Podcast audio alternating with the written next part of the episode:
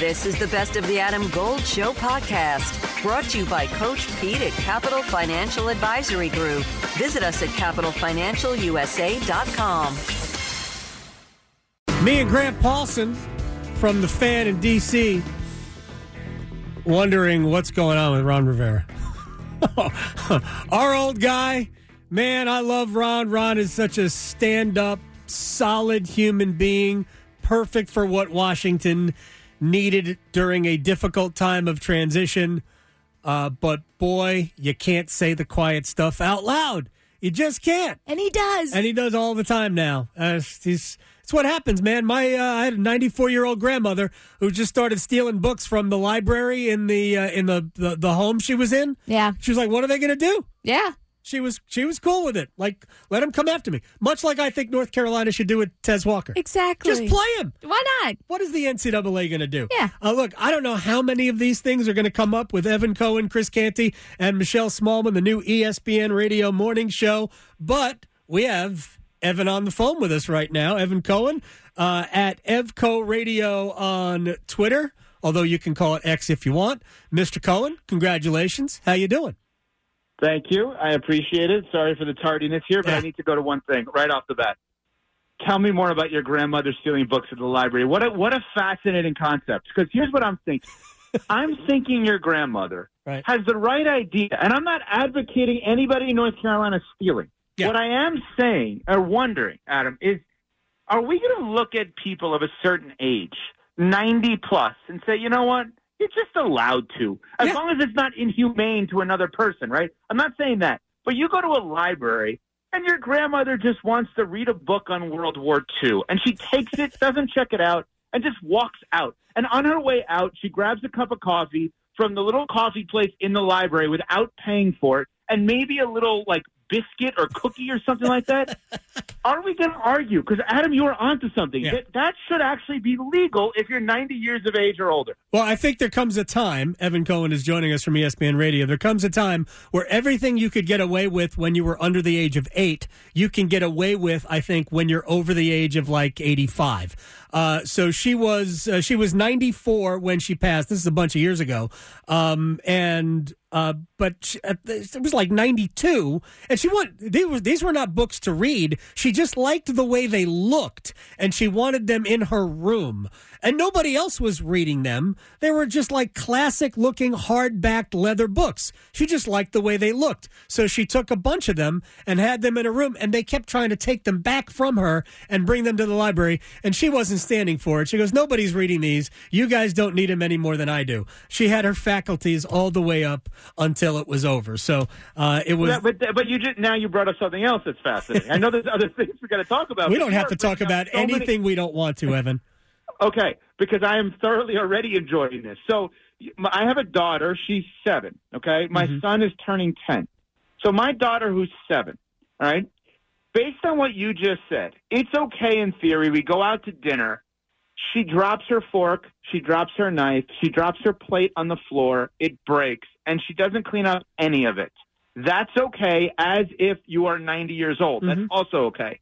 But if you and I go to dinner, which maybe we will at some point, hopefully, if That I come be- down to North Carolina, because be I am all in to make every one of our affiliates, including yours, great here. So if we go to dinner in North Carolina and the two of us sit there and we drop our fork, our plate, and our knife and we don't pick it up, people think we're the biggest two pieces of crap of all time. Yeah. But based on the Adam Gold theory, if you're eight and under and 85 and older, it's okay. 100%. You get away That's with brilliant. everything. You get That away with everything. brilliance by you. I got to be honest. That is a brilliant take by you. A, uh, a crime spree when you're in your late 80s, early 90s, you get away with it. They don't even prosecute. You can rob a bank. You're saying if you're 87 Just ask. old, You don't even have to you rob. You just ask. I think you get away with it. I think you get and I have your money, and that's okay. Should be. I mean, we, Can you put a poll up on your Twitter and ask and put my, me on there? I'll Okay. retweet it. Put it up there. Is it okay to rob a bank if you're over 85 years old? I might, I might not go rob a bank, but I might because I might soften it to a, a much lesser crime. Is it okay? Can you legally commit crimes if you're over 85? Can you shoplift coffee and a biscuit if you're uh, if you're 85? Right. You're Well, 80 is it shoplifting if you're over 85? Right, exactly. That, that's the way we'll phrase it, and I will. I'll I'll tag you on it. I'll put that up. Uh, I think you're going to be right. I think most people now people may see this out of context. They may look at it and say, "What?" But in the context in which you're presenting it, it makes a lot of sense. Hey, it's Adam Golden. I'm in studio with my friend Coach Pete DeRuiter with the Capital Financial Advisory Group. Is it ever too soon to seek out you and your expertise? Really there's no too soon. It's time to get serious. So if you're 50 or over, we call it the financial red zone. And that's when really it's time for you to take control of your money and, and make sure you have a firm on your side that's a fiduciary planning firm, which means they take your side at all times. Now, we'll do this for the next 10 of you who call. This is a $1,000 value, but I'm going to waive my planning fee to make sure you get your total retirement plan and you get on the right path for retirement. Call 888 843 0013, 888 843 0013, or text Adam to 600 700. Adam Gold is a paid spokesman. Investment advisory services offered by Capital Financial Advisory Group, a North Carolina registered investment advisor. Yeah, well, you know what? It was my grandmother, so it absolutely made a ton of sense uh, for me. Uh, bless, uh, bless Rose Ruff. Uh, Evan Cohen from ESPN Radio is joining us here on the Adam Gold Show. I have spent the last. It seemed it's not just today. I spent the last uh, bunch of time complaining about uh, things like the NCAA and leadership and things like that. Um, how much time do you spend? Because I know you've been doing morning radio at Sirius uh, on Mad Dog Radio for a while. How much time do you spend contemplating what the heck the NCAA is thinking about when it comes to player eligibility? Like we have a player here that. Uh, should be allowed to play, but the NCAA is not doing anything about it. I'm not asking you to get into the nitty gritty of what's going on with Tez Walker, uh, but what's going on with college sports and what the NCAA's role is in it? So here's the here's the question I would ask in return. Why is it that these institutions, and I know money is probably the answer, but why is it that these institutions still abide by NCAA rules? why do they voluntarily choose to have a governing body that makes absolutely no sense by anyone's uh, acknowledgement of that governing body? Because that's the thing that I don't understand, right? So basically, is it that these these member institutions actually agree with the NCAA and the way in which they operate, and they do it under the mask or the guise of, well, it's not us, it's the NCAA, even though they actually probably agree with that. Because if you could unify, if you and I as radio hosts could say, all right, you know what? The FCC is a governing body that we don't agree with. Let's now abide by another organization. Maybe somebody would do that. We don't have that option. No. That's not a choice. That's that's legal, right? The NCAA, correct me if I'm wrong, in essence, originally is a choice by its member institutions to be governed by them. Mm-hmm. They don't have to be. They choose to be. So part of this has to be that we sit back and we say, you know, North Carolina, North Carolina State, Duke, Wake Forest, everybody in that state, and NC State, whatever, like they all choose to have this as their governing body. Why? Why? Why do they choose to do that? That's the thing I don't understand. If they're going to block players in, in, from playing based on academics, based on a hardship, based on transfer rules, whatever it is that they're doing, why do we keep using them as the be all end all? I know there must be a reason. I don't know what it is, Adam. I, I don't I don't either, especially since the NCAA has not I don't know what their record is because I don't know how many wins and how many losses. I know they have very very few wins in court.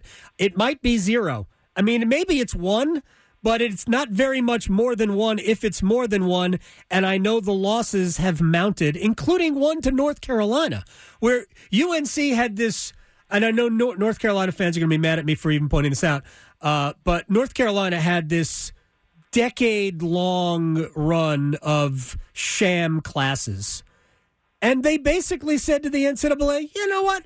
We think maybe they were easy, but they were real classes. And the NCAA basically just went, yeah, I guess you're right. They just they have no they are not willing to stand up anyway. Well, why do you think they did? Explain that to me. 'Cause they don't Why wanna do go to court. They look the other way with North Carolina, just because they don't want to. they don't want to go to court. The, the- you can like they convinced was it uh, Mississippi or Auburn convinced the NCAA that Mississippi State was the only school that wanted to pay Cam Newton to go to college. they convinced them. They and they bought it like, well, I guess so. I guess so. Auburn, nope. Aub- Cam was only going there for the engineering, at uh, at Auburn. But it, that's Right. the NCAA. I mean, that's some of the do. rules. Some of the rules are so crazy. So I'll give you a quick story. So a, a college basketball coach that I was friendly with, or I'm friendly with, said to me. He told me a story one day. He said, um, "You know, I had I had lunch with this AAU coach the other day, and we talked about X, Y, and Z." And I said, "Yeah." He goes, "Why didn't you stop me?" I said, "Why would I stop you?" He goes, "I'm not allowed to have lunch with an AAU coach." I said, I said, "What do you mean?" He said, "Yeah, under NCAA rules, I cannot go out to lunch with somebody like in the AAU world or whatever. And this may have been years ago; rules may have changed, but like literally, could not go out to lunch with an AAU Yeah. coach. And obviously, the goal was head coach of college basketball team, AAU coach, develop relationship. AAU coach feels like the players that that coach can send to that specific college coach can get their lives and careers made better by that person. And he simply took them out to lunch. That's it. And that was technically an NCAA violation. He literally admitted to me an NCAA violation just to prove to me the absurdity of the rules and the regulations. Yeah, and now they have a uh, a brand new president in Charlie Baker, who's the former governor of Massachusetts. Uh, and what I want to hear, and this is about conference realignment, I just want to hear Charlie Baker stand up and say, none of this is good for us. What you guys are doing for football reasons really isn't good for college sports in general. It's great for football, but it's not great for college sports. But we we we have heard really nothing from Charlie Baker. Well, he could certainly say he could certainly give an opinion, but he has not Right. done that. Well, Adam, your point is really a good one because I'm sure you remember this, but for the audience that may not have paid attention like you and I do on a minute by minute basis, Rick Pitino, now head coach at St. John's, actually tweeted that and said, why not just make the realignment for football and not for the other sports? Now, it doesn't actually work that way because of the TV packages and the money, but in theory, what you just said was not only backed up by you, which is enough for me, but it was backed up by a Hall of Fame coach who said, like, what are we Yeah. actually talking about? We're not talking about the idea of of doing this the right way and for the right reasons. It's just for football. I had a conversation. A friend of mine is an AD in the Pac-12, and I had a conversation with him, and I said, "Hey, why don't you guys take a different spin on this and be opportunistic and inclusive?" He said, "What do you mean?" I said, "Why don't you just like partner with HBCU schools?" And give schools opportunities to be in big conferences that aren't previously in big conferences. And he said what you said, which is, well, okay, but that's for football. All the other sports that like don't have the budget for either party, Mhm. a Pac-12 school or an HBCU school, like that don't have the budget to do this on the other sports. How do we operate that when you're flying from you know California to Virginia for a volleyball game? Unless you're Nebraska, obviously. I know that they have a gazillion people, but but the point what he was making was this is not a college sports conversation. This is just, as Adam just said, a football conversation. It is unfortunately all about football. We have to go. Evan Cohen uh, at Evco Radio on Twitter. Uh, you've mentioned something about the Pac-12. I don't even know what that is. I don't know that it exists anymore. Well, that's a good point. I'm yeah, I going- shouldn't have mentioned that. Sorry. going to Hey, well, you know what? The ACC may get a couple of Pac-12 schools coming up. I think. Uh, yeah, maybe some two from the Pac-12, maybe and maybe more. Uh, Who knows? I, you know, I want to talk again, and we'll talk more about n- next time we talk about your grandmother uh, stealing stuff, uh, and we'll uh, we'll formulate a plan where we can have a a mini crime spree using uh, people in their 90s. I think that would be a lot you of fun. are you are onto something brilliant. Please put that out there on Twitter if you haven't already, because I'm telling you, this was a brilliant, brilliant take by you. Thank you very much, sir. Uh, we'll talk again very soon. I hope. Thank you. Thank Ev- you. Evan, take care. Evan Cohen uh, at Evco Radio on Twitter. So when I was looking to transfer, it was um, a lot of one-on-one, and it didn't feel like I got lost in a huge university because I knew that if I came here, there was going to be someone I could talk to about every aspect of the courses I needed to take. But also, too, I loved the smaller classroom sizes, and I liked how interactive and immersive all of the learning was going to be. It wasn't just going to be me sitting in a room with a couple hundred people and a professor who didn't know my name. To find out more about transferring to William Peace University, visit peace.edu.